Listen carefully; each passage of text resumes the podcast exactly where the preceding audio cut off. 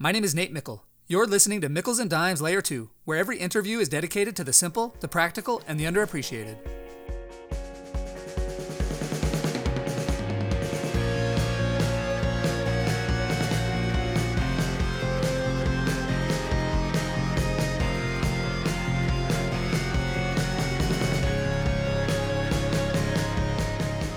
Bob Sutton, professor at Stanford University, is a New York Times bestselling author of nine books, including his most recent with co author Huggy Rao, titled The Friction Project.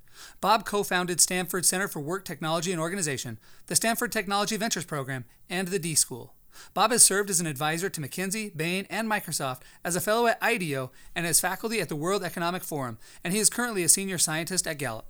Bob has given keynote speeches to more than 200 groups in more than 20 countries and has been a guest on numerous radio and television shows, including ABC, Bloomberg, BBC, CNBC, Fox, NBC Today Show, PBS, NPR, Marketplace, and CNN.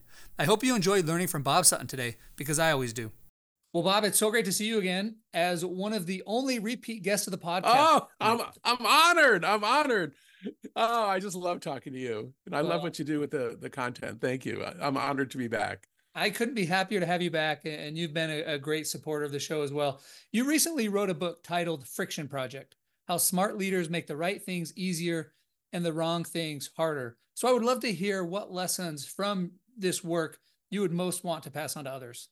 Oh, okay. So, let, so let's start with the headline. This is the title of chapter one, which is that um, from our perspective, after eight years of research, it sort of boils down to the best leaders, and we mean leaders anywhere in the organization, from CEOs to one of our stars is a DMV employee, Department of Motor Vehicles in California, um, that they see themselves as trustees of others' time, that they're always really sensitive to how others are acting. And, and just to tell you the Department of Motor Vehicles story, um, one of the heroes of the book was I went to the DMV. There were 60 people in line at the Department of Motor Vehicles in California.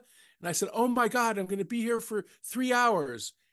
He, he walked down the line, 7:30 in the morning, asked each of us what we're there for. Some people he said, No, we can't help you with your passport, for example. Most of us he gave forms. He told us what window to go through. I was out of there by 8:15. Wow. He was a trustee of our time. Now, Huggy and I are in in contact with the people who lead the Department of Motor Vehicles. They're doing a systematic effort to reduce burdens and frustration for citizens, and they're really making progress. So, my line to my employer, Stanford University, since we both work for universities, and to just to a Google executive yesterday is um, the, the California Department of Motor Vehicles can be trustees of our time and make things better. You can do it for your employees too. And uh, and, and it's just by doing all the obvious stuff training handoffs technology and tracking the, the customer and the employee journey to make life easier for them. So so that's sort of the headline we have all sorts of examples in the book but to me that's the headline. If you think of yourself as a trustee um, i think it changes the perspective. I love the framing because yeah nobody wants to i you know presumably nobody wants to waste other people's time but i love the framing of uh, this extra step of I'm a trustee. I have this this yes. responsibility to not waste your time. And, and and to be clear, like we talk about, CEOs can have the biggest impact in, in big organizations. So when you're a CEO, if, if you send out a 2,000 word email that's kind of unreadable just because you blasted it off in the middle of the night and you sent it out without asking anybody, which by the way happens in large corporations all the time, you are wasting maybe thousands of people's um, time. So that's just being a trustee. Awesome lesson. What other lessons from the book would you like to pass on?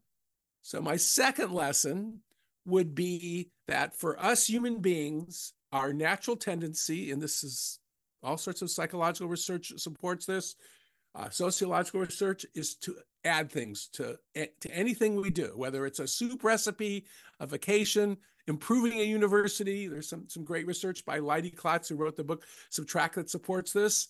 Um, but when we um, sort of switch on our subtraction mindset and try to figure out what to remove, we can make things better. And we have to fight this natural tendency. And my very favorite example, and I'm using a lot of government examples, the book's mostly corporate, um, is that in the state of Michigan, there's there actually was a form that 2.5 million citizens actually residents each year filled filled out. It was to get things like food, uh, um, health insurance, financial support for their family. It had a thousand questions. Oh my, my favorite or least favorite question was, "When was your child conceived?" You had I don't know when my children were conceived. Maybe you do, um, and um, so 42 pages long, and and a little nonprofit led by a guy named Michael Brennan they led an effort to improve the form. And to us, this shows that you know friction fixing is a high effort um, thing to do. They they had to first of all uh, get the people who ran the agency who were responsible for the form on board. They did that. They they worked with citizens. They they worked with employees. They did six prototypes, and now um, it took them about two years. It's called Project Reform. Uh, your audience, they folks, they can look up all, all the details on the Civilla website. And the form's now 80% shorter and it's being used throughout the state of Michigan. It takes about half the time to fill out. Um, many fewer visits to the lobby because people are aren't confused. And to me, that's a case of it was really a lot of work to fix it. Um, but now 2.5 million people a year have much less burden on them. That to me is that's subtraction and and and that's one that everybody wins so i love that example yeah and certainly related to the first as, as well of being a trustee of people's time it, it reminds me of this connotation i have in my head partially with math improving equals addition I never yes. like numbers and math and improving. It's like, what can I do on top of everything to improve? So it's just so funny how this connotation is so strongly linked in my brain. Improving equals addition, and you're saying improving off, often equals subtraction. And, and, and we have to fight our natural tendency. So, so my co-author Huggy is really obsessed with this notion that to design better jobs, um, and since both of us are academic, just sort of every major theory has always been about adding more and more and more stuff for people to do to their jobs. Maybe we should take away some stuff. So, so that's sort of an example of that. Yeah, it reminds me also of uh, Jennifer Pahlka. I had her on the show recently. Oh, she's America. Awesome. Yeah, she's awesome. And she was talking about how in Oakland they're having a hard time filling potholes because uh, they have so many um, important steps to go through. You know, they've been very thoughtful about all of the different stakeholders anytime you fill a pothole. And so you have all of these thoughtful things, all these processes that in isolation, they were good ideas. When you right. add them all up, it keeps you from filling potholes. Yeah, yeah, and and that's a classic thing that what uh, the road to hell is paved and literally, I guess, unpaved in this case by good intentions, because everybody is trying to make things better, but it's sort of like a tragedy of the common situations. But but nobody realizes that they're adding one more sort of thing.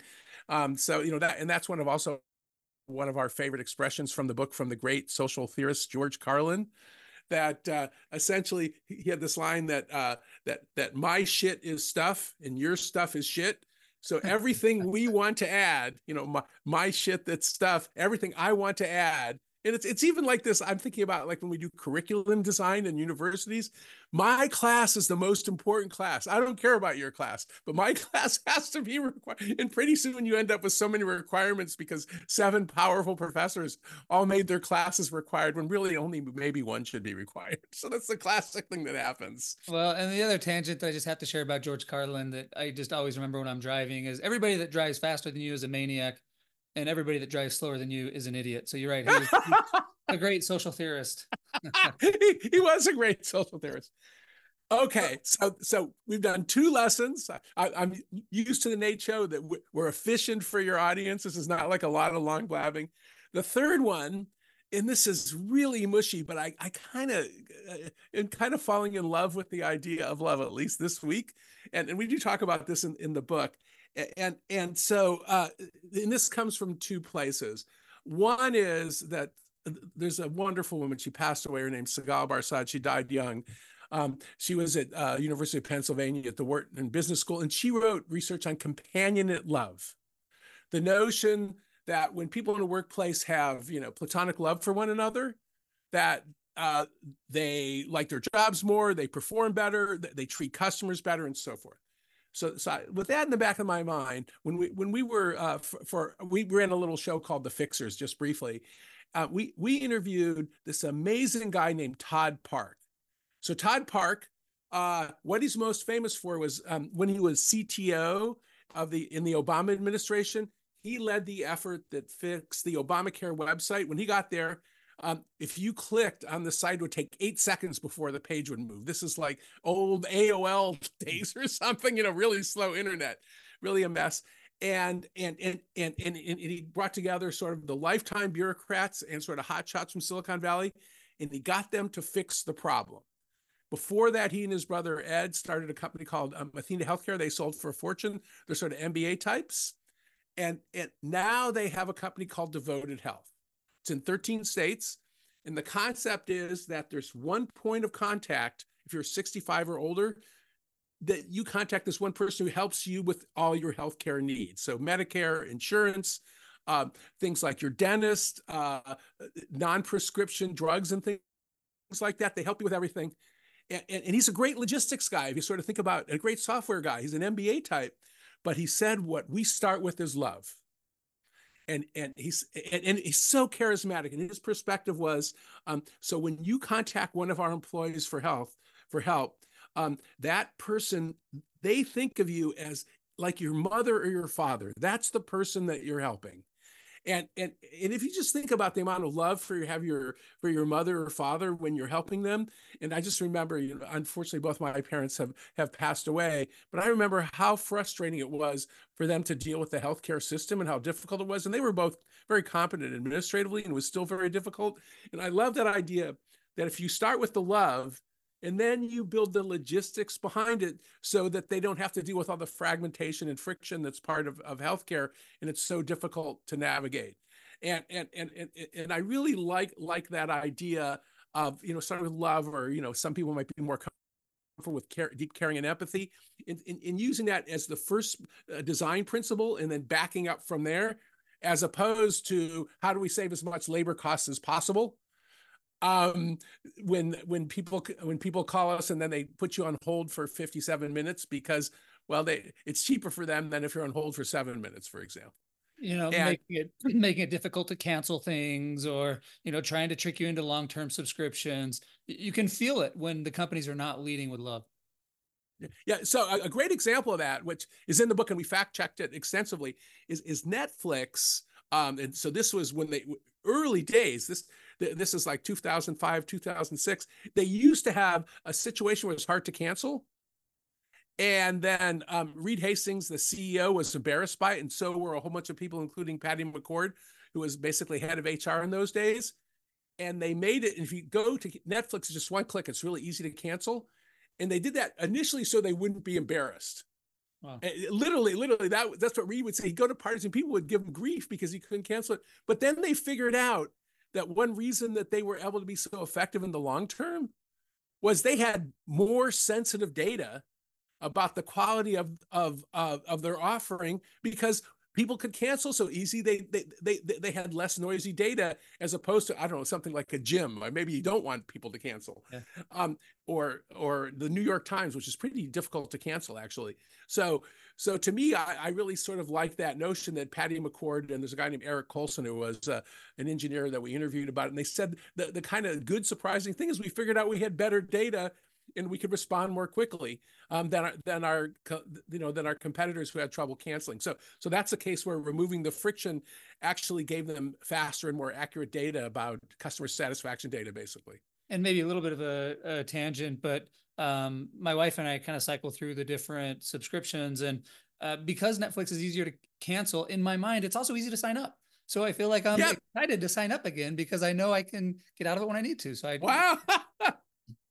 oh, that's a great example. Well, I love, I, I, love these lessons, Bob, and I love the idea of love and logistics, and I think it certainly works in the in the workplace. And I think it's probably a good idea to uh, use that mindset in in basically all areas of life. So yeah, if you care about people, it helps.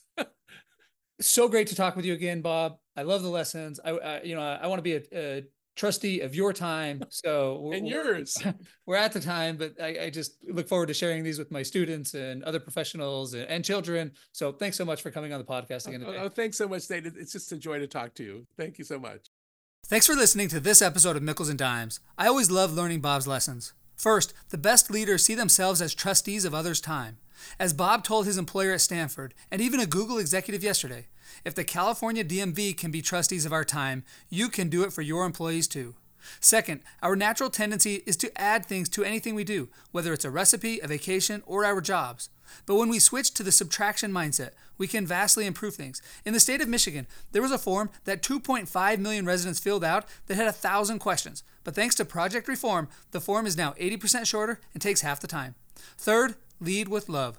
Starting with love and then building the logistics behind it can lead to vastly improved experiences compared to starting with the logistics of, for example, how can we make it difficult to cancel? And in the case of Netflix, when they made it easy to cancel, they got much better data. In summary, the best leaders view themselves as trustees of others' time, and Bob gave us two great ways to do that. Think improvement by subtraction and lead with love. All simple ideas, please take them seriously.